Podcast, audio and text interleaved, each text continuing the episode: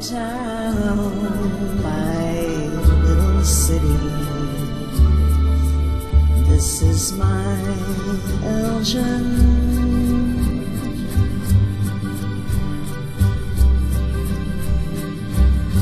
Hello again, and welcome to This Is My Elgin Hometown Songs and Stories. I am Sherry Blazier, and this is our second episode of the series.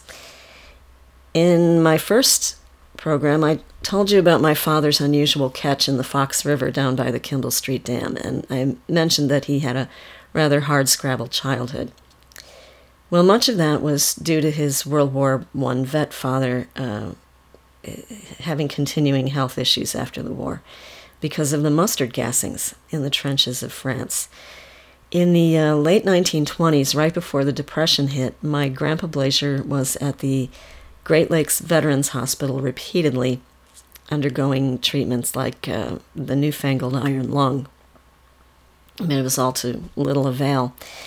And meanwhile, his family back in Elgin was struggling badly to pay rent and to eat. And my grandma and four young kids, there would later be a fifth, schlepped desperately from home to home and were kicked out by several unforgiving, unpaid landlords. And later in their lives, um, my dad and his sister, my Aunt Helen, were still trying to compile a list of all the Elgin elementary schools they'd attended. Some had only lasted a few weeks before they were on the streets again looking for a new place. And finally, the family moved into literally a garage on Elgin's south end. And by a series of uh, very lucky events that ironically found them somewhat in better shape than many a family once the Depression did hit, that little setback garage uh, at 614 Lavoie gradually became a bona fide residence, and it would be their family home for the next two decades. Now, when they first took refuge in the Lavoie garage, my dad was seven or eight, and one of the most character shaping incidents of his life took place that holiday season. They had started going to Epworth Methodist Church um, more or less because it was just the closest. And it was then located on Arlington Avenue at the corner of May Street, where Arlington and St. Charles meet as a V, where the Elgin Fire Barn number 5 was and remains today, but as a museum. Um, nearing Christmas, Dad's Sunday school teacher told the class that they would be filling a basket with food for a local poor family. So the next Sunday, every child in this class of five should bring in two canned goods to put in the basket. Well, my poor little dad went into a panic. His own family was hungry half the time, so how could he possibly ask his mother to provide him two cans of food just to give away? But he didn't want to be, you know, he, he didn't want to reveal himself to his classmates as unable to make his contribution. So he decided that even without telling his mother, he would find a way to make enough money to buy two canned goods himself. And he already was helping out he, with his family. He was already accustomed to uh, doing things like r- running deliveries for little grocery stores and businesses and setting bowling pins in a downtown alley and mowing grass, pulling weeds, shoveling snow, chopping wood, etc., etc. So he set about knocking on doors in his new neighborhood and asking if there was anything he could do to make a few pennies. And by the next weekend, he had earned enough to buy two cans of soup at a neighborhood mom and pop store. And he always told me that he never felt as good in his whole life as he did at the moment he stepped up in Sunday school class.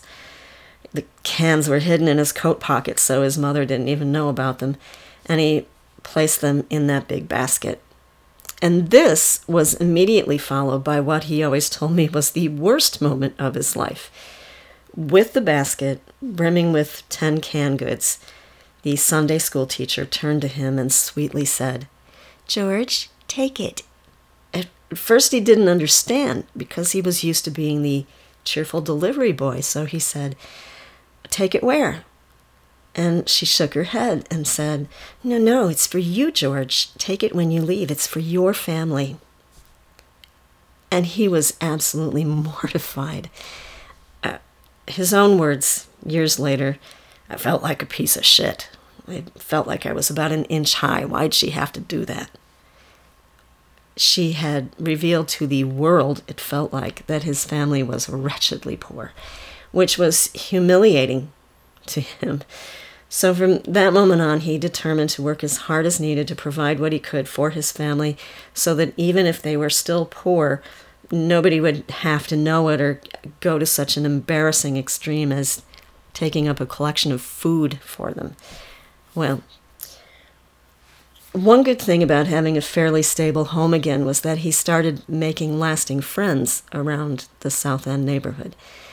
The Depression was starting to set in, and um, although there were still some families that had it better than others, it seemed like it brought kids of varying socioeconomic situations closer together. Uh, Dad and his brother Webby, and coming along on their heels, their youngest brother Don, would play football with the other boys, uh, regardless of who lived in the big houses and who lived in the garages. And Sister Helen, uh, the eldest of the family, became friends with a girl who lived in comparatively posh circumstances on Arlington Avenue. But those kids who were better off didn't taunt there was an, an understanding that times were hard for one heck of a lot of people through no fault of their own. The one exception, and Dad and Aunt Helen would seethe still over him many years later, was this little snot, as Aunt Helen described him, a brat who came out from the city in the summers to stay with a, a an affluent aunt and uncle of the neighborhood and they showered him with expensive gifts, and he would gloat. He would pedal past the kids who had no bikes, or in my dad's case, had like picked ratty bites, picked ratty bikes out of uh, dump sites and pieced together one reasonably functioning one. So this little snot would say, "Look at my shiny new bicycle." And it was always a relief when little Mikey Douglas went back home at the end of the summer.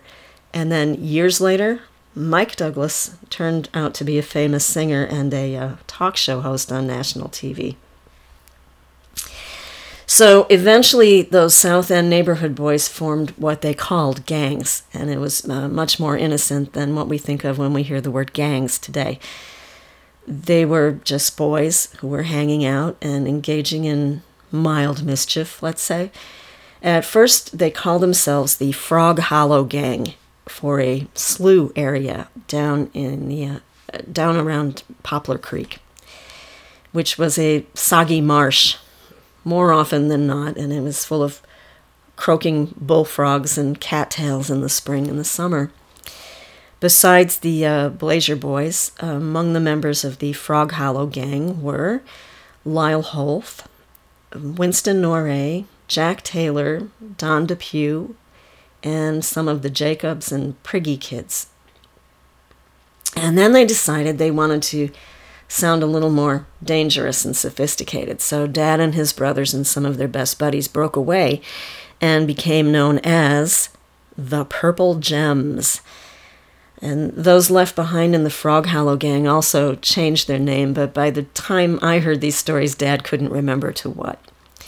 But he did recall uh, that the more or less head of that rival gang was a young Dick Gromer, who would eventually inherit the local supermarket chain. So the the Purple Gems really looked down on Dick Gromer's gang for two reasons. First, they let girls into their group you know, talk about wrecking a good thing. Yeah, girls. And second, Dick Gromer's gang, uh, they dug a crummy trench for their clubhouse. And the, the Purple Gems, on the other hand, had been uh, learning carpentry. The fire barn at the Arlington and St. Charles V had been shut down because of the city's lack of money to pay the firemen. And so instead, their was a federal um, like WPA or NRA program to teach boys working in that to teach boys how to uh, how to do woodworking in that building in the firehouse building. So they were able to completely build and and fairly competently a true clubhouse out of scrap wood. And the best part was they built it over a narrow but deep spot on Poplar Creek. And the slats of the, the ceiling and the walls had enough gaps to let light in so they could see inside the clubhouse, but there was not a, a regular door. Instead, they had a square hole in the floor, and it was accessed by rowing a small boat under it and ducking and climbing in. And they would tie the boat off to to use it for their departure later. It was really pretty cool. And inside their clubhouse, the uh, the Purple Gems engaged in such nefarious behavior as uh, reading comic books and playing cards and smoking cigarettes. I'm sad to say my dad, like many kids back then, was a nicotine addict by the time he was nine. And um, as to their bad boy activities, they did do some dangerous things, like they would go downtown Elgin and mess with the poles that connected the electric lines to the streetcars and would make them spark wildly. Or there was the time that uh, somebody found a large supply of rope and uh, they sneaked out late one night to wrap it completely around the small house of a mean neighbor who was always on their case. As my dad said, you know, we tied him into his house. And then there was the time honored prank of putting a plop of horse apples on a front porch with a long fused firecracker placed in it, and then lighting the fuse, ringing the doorbell, and running. And they also found a way to get free ice cream bars for a few happy days. The brand that was sold at one neighborhood mom and pop store had uh, wooden sticks embedded in them, and every one of every so many had a free bar printed on it. Well, of course, you weren't supposed to know if you'd won a free bar until you had duly purchased and eaten one of them. But the Purple Gems learned that they could wait until the store proprietor wasn't looking and carefully pull the stick out of the ice cream bar and see whether it was a winner. And if it was, they'd take that stick up to the counter to present it for free for the free one you know? And finally the store owner caught on when uh, half the ice cream bars in his freezer case had no sticks in them. But um, a part of the fun of being a kid then as now was in play acting. Sheer escapism in their case from the depression. And for that, one of their gang was a, uh, a natural leader, and that was Jack Taylor. Dad always said of Jack, big imagination. Jack claimed, but remember, big imagination, that his father owned vaudeville and burlesque stage theaters in Chicago, and his mother had been a chorus girl. So his parents weren't married, and in those days, you couldn't just really live with your mom, especially if she was a chorus girl. So instead, he had been shipped out to Elgin to be raised by a widowed grandmother, and his rich theater owner father sent money to her. Now, that my dad would feel an affinity with Jack Taylor at that point of their lives made a lot of sense because my dad's mother's family was from Chicago and most of them had been vaudeville performers, including my grandma, who once sang on stage with Al Jolson. And she had a brother named Johnny, stage name Peanuts Bone, uh, who was still trotting the boards. He emceed at the Rialto Theater, which is said to have been the inspiration for um, the Broadway and movie musical Chicago. Well, until he could assume his rightful role of Chicago theater mogul heir and then branch out into Hollywood movie making, and he promised to make my dad a silver screen star when he got there, uh, Jack made up stories for the Purple Gems to act out after school. And his model for these stories were the increasingly popular radio serials of the time. These far fetched adventure tales set on pirate islands or in lion infested African jungles or on Mars. And they always ended with a cliffhanger until the next episode. It seemed that Jack, with his big imagination, could whip these stories up right on the spot and he would assign everybody roles in them. So my dad was often cast as the hero because he just didn't have villain in him. But as they all went madly dashing around through the woods, slogging through the slough of Frog Hollow and huddling in their clubhouse over Poplar Creek and engaging in whatever climactic swashbuckling or shootout scenes that, that the script in Jack's had called for that day. One thing was clear Jack alone held the power of life and death. And that was not that anybody minded it because getting to do an overdramatic death scene was more fun than anything. So when Jack said, and then you get shot, you clutched your gut, ooh, and fell over, and and, and then you and then you drown in quicksand. You know, you jumped into a deep pocket in the slough and you crouched ever further lower and screaming, help, help, until if you could manage it, you'd get your head under the surface for as long as you could hold your breath. That slough came in handy uh, once, a few years later, when my Uncle Don was horsing around with his pals on a snowy day, but it was before the ground had frozen, they were hurling snowballs at passing cars and trucks along Villa Street, and someone must have called the cops because suddenly a squad car was coming, and the officer emerged from it and began to chase them. Well, those boys knew every step through the slough. They knew where it was solid enough to set foot and where the deep sinkholes were. So they tore through, fleet footed, and they, they hid behind Don Pearson's gas station at the corner of Villa and George Streets. They knew that Pearson, who was just standing there waiting for a customer, had seen them coming, and they could only hope that he'd be a pal and not give them away. So the next thing they knew, the cop was there at the gas station too, and he was sopping wet and mad as a hornet. You've seen any kids around here throwing snowballs? Well, the, the boys held their breath, but also trying not to laugh behind the building, and Pearson drawled this shrugging answer that my Uncle Don would never forget. Well, it's snowing, so there's a whole bunch of people throwing snowballs today. And the cop said, Well, someone's going to get killed in that marsh. I had fell in and I about drowned. And he stomped back to his squad car and he left. Don Pearson had saved them. Well, time marches on.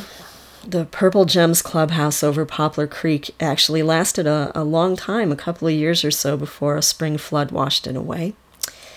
And those boys, so many of them sons of World War I doughboys became men, and no sooner did the Depression fade than uh, most have found themselves fighting World War II. Jack Taylor, as a mid teen, attended a military academy and then came back to finish schooling at Elgin Academy before disappearing for many, many years. And when he and my dad reestablished contact in 1970, it was uh, at their half century points.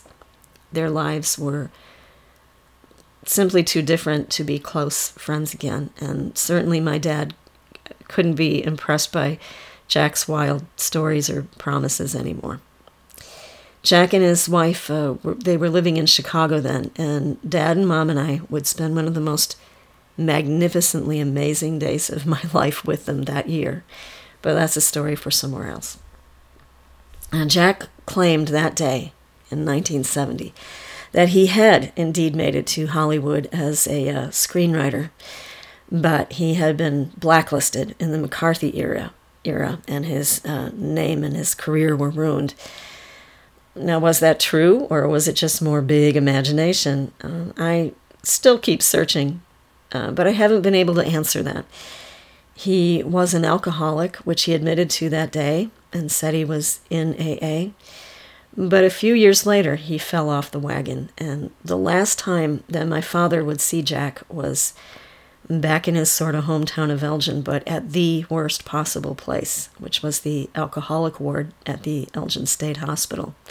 Mom and I sat in the car while Dad went in to one of those long brick barrack style buildings on the on the uh, grounds. So Jack Taylor spent his final days in the Croydon Hotel in Chicago, which was on Rush Street, and appropriately among a lot of old decrepit vaudevillians. I think it must have been a very colorful place to be in the 1970s, the late 1970s. And I, I hope that he heard some really great stories of the old days, the evening before they found him dead in his room one morning. I think he died on my 19th birthday, actually. And he died penniless, and he was buried in the uh, Cook County Potter's Field. But I think on him very kindly because he and his big imagination made it possible for my dad and for other Frog Hollow gangsters and Purple Gems to forget their tough depression lives and have a little fun every day. So, when I was little, for several years, my aunt was married to a man who lived in the very last house on Elizabeth Street. And it didn't get any more south end of Elgin than that. That was it. It was a short stroll to Leitner's Burger Joint. And um, no offense, but that area was pretty grubby in the 60s. And some people uh, ran workshopish businesses out of their homes. And there was often the smell of burnt oil and the sound of machinery emanating from my aunt's neighbors' houses and concrete block garages. But I loved going there because it was the one place my mother would let me get dirty, where I got hundreds of mosquito bites and bright red sunburns, and I didn't care a bit, where I frolicked in a, three foot deep snap together swimming pool, for which a removed cellar window screen served as a bug skimmer, and where I could dash up little dirt hills and roll down giggling, and where I could holler sing Herb Alpert instrumentals with my cousins. Da da da da da da da da.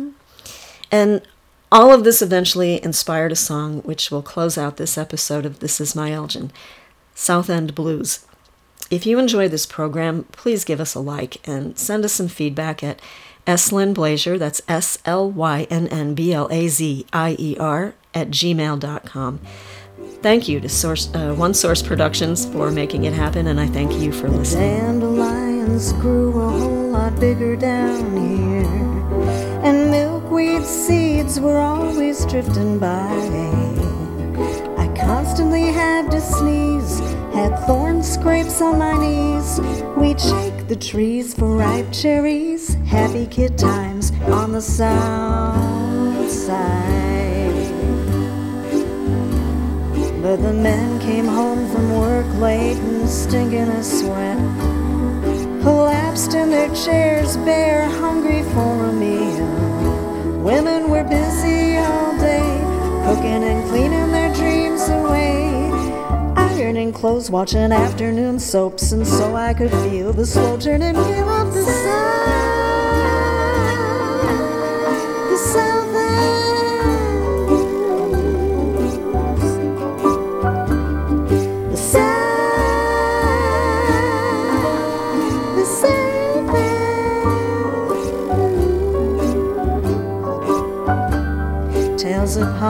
Creek and the Frog Hollow Gang and the Purple Gems. This was my father's neighborhood way, way back when. The Depression laid him low, so he'd shovel weed or mow, set bowling pins or run errands, anything he could do for a penny or two. That was my dad. The whole town knew the best food was down here, so they'd come from Gold Coast and River West and Rivers East. For Morris barbecues and a Burns malt or two, Blue Ox, strawberry pies, liners, burgers, and fries. That brown sack of grease was certain to ease the.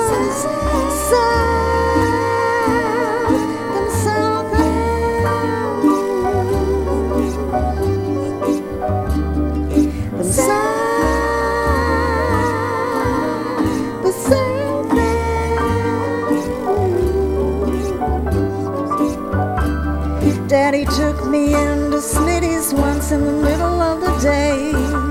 There was a guy at the bar hunched over his beer, looking the other way. Daddy slapped him on the back, said, How's life treating you, Jack? And Jack said, Shit. Oh, sorry, I didn't see you there, honey. And I didn't mind a little profanity. I loved his honesty.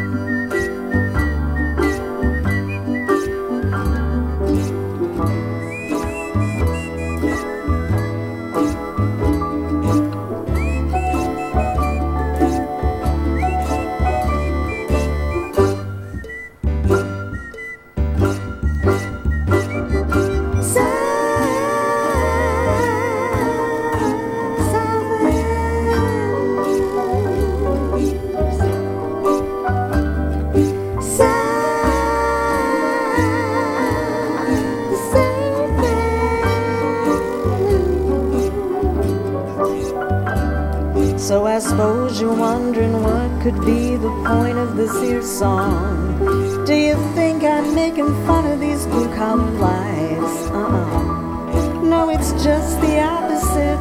I admired all their grit. There ain't no snobs in factory jobs. They may not have thrived, but they damn well survived. But those who made the decision to go to hell in a handbasket, convenient across the street from Smitty's was Elgin Casket. Then up the boulevard to that neatly kept boneyard, dressed up nice and pretty for that big party at Bluff City.